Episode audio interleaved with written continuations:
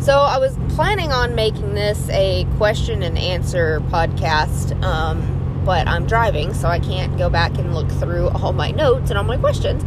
So I figure I'll just do this kind of not really a recap of the year because I've already kind of done that, but more my plans for this year. I know I've kind of talked about a little bit, but just kind of a catching up, kind of things we're doing a little bit differently, and my outlook for the year. God willing, we have rodeos.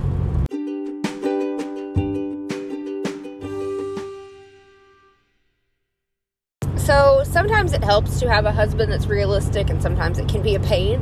Um, I've had a goal to go on a summer run for the past four years, and they just didn't work out because four years ago I really didn't have the horsepower, really did not have the finances. I had no idea what it all entailed.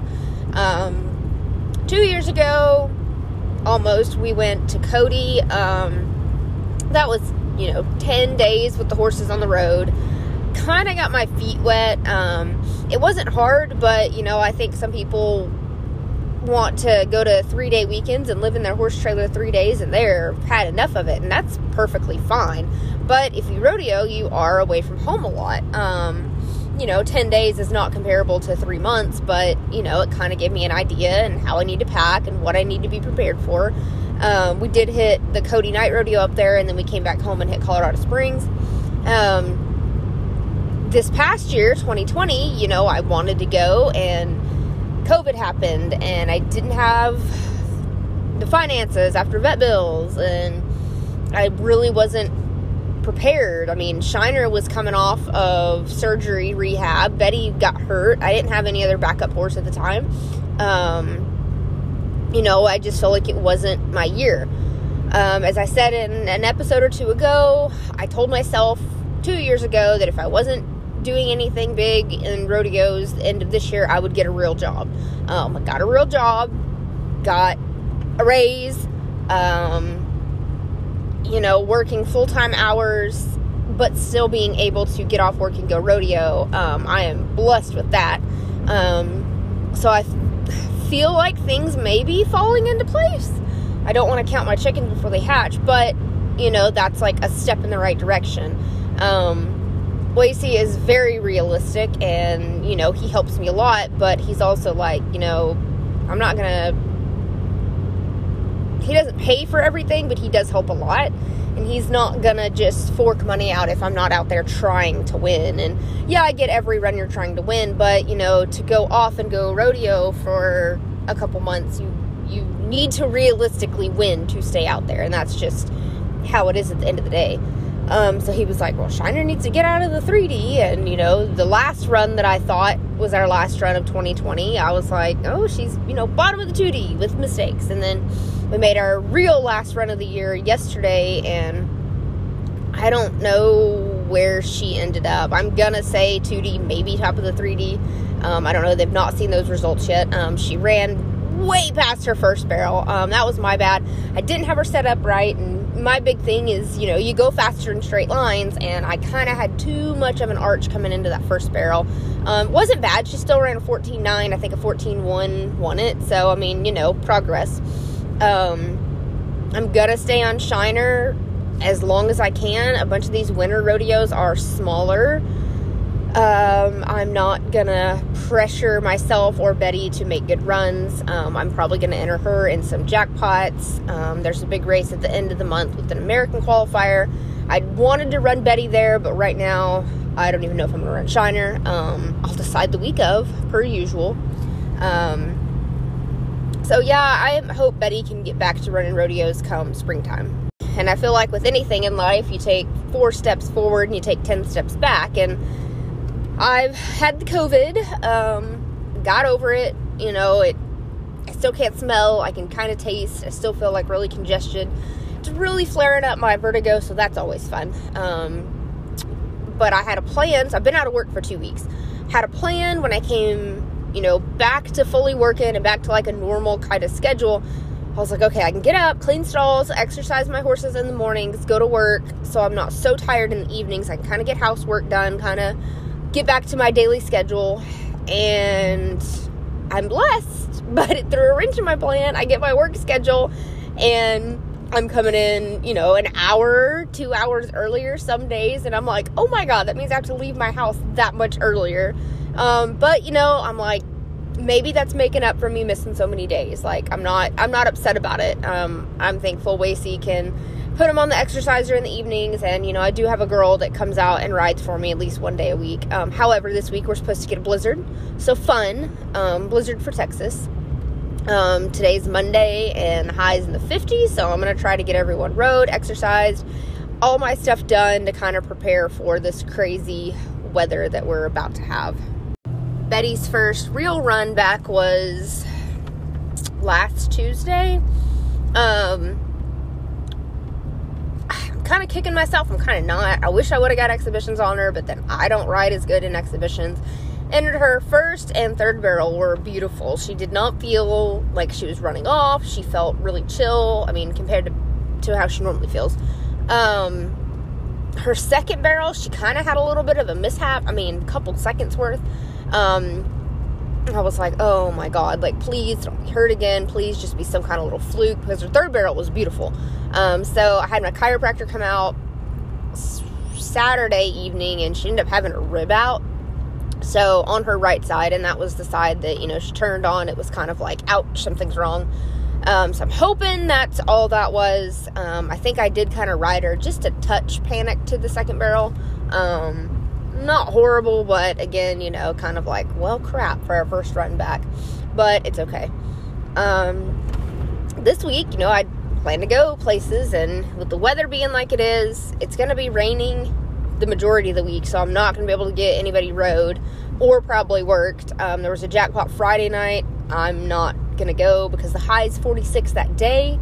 Um, I told myself last year, I was like, I'm not going to any more jackpots and being miserable. And if that, you know, costs me whatever it costs me by not going, then so be it. Because, you know, I have some kind of crazy goals for this year. And the biggest thing I think is your mental game. And if you're going to these places because you feel like you have to go or because oh, I have to go even though it's, you know, 30 degrees, you know, I'm not doing it because that does mess with my head and I don't have fun and I'm cold and I don't ride to the best of my abilities and I feel like I'm wasting my money. And you know, some days I feel like when you enter some of these rodeos, it's like, oops, you kind of have to sacrifice that, but I'm not going to go and be miserable. And, and you know, I am working quote unquote full time and yes, I can get off work and meet Wacy at some of these jackpots and have my horses ready to go and just jump on and go, but sometimes it's going to be kind of tight, you know, time wise, and I'm not going to stress myself this year. Absolutely not doing it. Another big thing for this year was I'm really going to try to keep up with my expenses. Um, not necessarily per month, like feed wise, because I, I have that down to a T, but you know, fuel to and from rodeos and um, entry fees and stuff like that on the road, even though if it's just a weekend trip, just to kind of give other people an idea, give myself an idea. Um, and in the process of doing that, I'm going to really try to cut costs where I can. I have a problem with getting snacks, uh, as I feel do a lot of people. um, I'm gonna try to haul with a lot more people. Um, that's a big thing too. You may have to sacrifice paying a little bit more in diesel versus hauling with someone that gives you, you know, a bad attitude or bad vibes. Um, going to Odessa, I'm hauling with two girls that I don't know. Um, one girl is from Arkansas, and I'm Facebook friends with her, and I think we've communicated, you know, some on Facebook, but I don't know her. And another girl, I think, just moved down here from, I'm not sure where she's from, but she lives in Stephenville. Um, I was like, hey, let's, we all want to go together. Fuel's going to be roughly this much, which is I think I think we got it figured up like sixty six or sixty seven dollars round trip, which Odessa is you know a eight nine hour round trip. It's four and a half hours there and back. Um, so what would have cost me roughly two hundred bucks by myself is going to be split. So that's cutting cost right there. Um, I'm not staying on the grounds. I'm blessed to have people that I know out there. Weese's uncle actually lives out there, and he said we could stay at his place. Um, so I'm super thankful for that because I mean, you know, $25 a day or night or however they do it, it, it adds up. And they don't have hookups. I don't think they do. Um, so that means I would have to be running my generator for almost two days solid. Um, and it's cheap to fill up, but again, that's another expense. Um, so I'm really going to try to cut my cost and see how much that helps um, to again save for a summer run. And I can make a whole post on that later or a podcast um, of. I guess it would be kind of cool to do a pre summer run and then a post summer run if it happens, just to kind of go back and compare and, you know, was I spot on with my finances and you know, I hate doing math. Math is not my thing. I got to second grade, and my mom literally said, just pass these math classes because I would come home crying doing my math homework. And the older I get, the more I think it may be a little bit of dyslexia. Um, I don't mean that as a joke, I mean that super seriously. Um, I've kind of noticed that, especially working. Um, I do work with numbers every day. I kind of flip my numbers, and I don't notice that I'm doing it. Um, so I think that may be why I really struggled. Um, but I've kind of got everything figured out now because it's kind of fun when you can apply math to what you're doing. And it's like, okay, it cost me X amount of money to fill up, you know, the truck and the auxiliary tank. And that's X amount of gallons. And this is roughly how much I get with the trailer. So that it almost makes math fun. Um, I still don't want to do algebra. That's just horrible and useless. okay, maybe not for some people, but it's useless to me. Um, so yeah, I think that may be a cool little idea just to see the comparisons. Hen V, OV, I've not really talked about her a whole, whole lot. Um, you know, I kind of let her land in my lap. Like, I was not looking for another horse at all. I was not looking for another young horse to have to pattern. Um, but she's really, really cool and she's really fun and she's super sweet. And I think if she was kind of unruly or had a whole, whole lot of quirks, I don't think I would be enjoying it as much. But it is kind of a change of pace to, you know, go an exhibition one. And I like that process. Not that I want to do it for the public because it's taken me this long to get this far. Um, but I'm really kind of taking my time with her.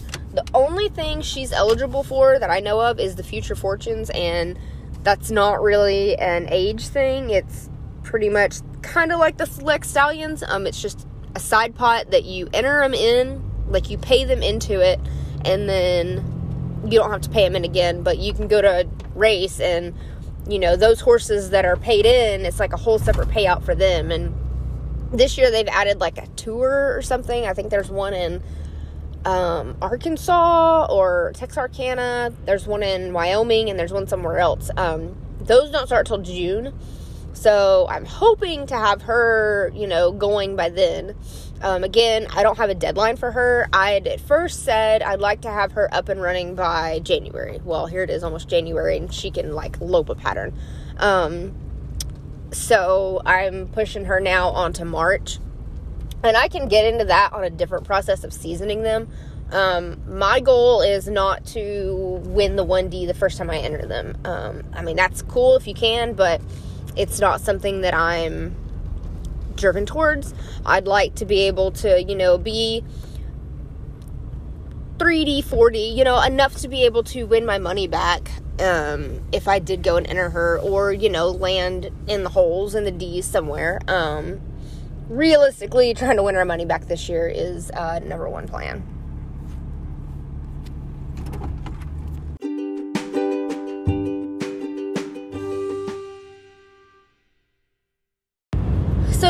Just a short little recap. Basically, now till Odessa is, I think we've got three or four jackpots between now and then. So I'm going to take the young ones, uh, Betty and V. Um, probably keep entering Betty once a week. Um, take V and exhibition her.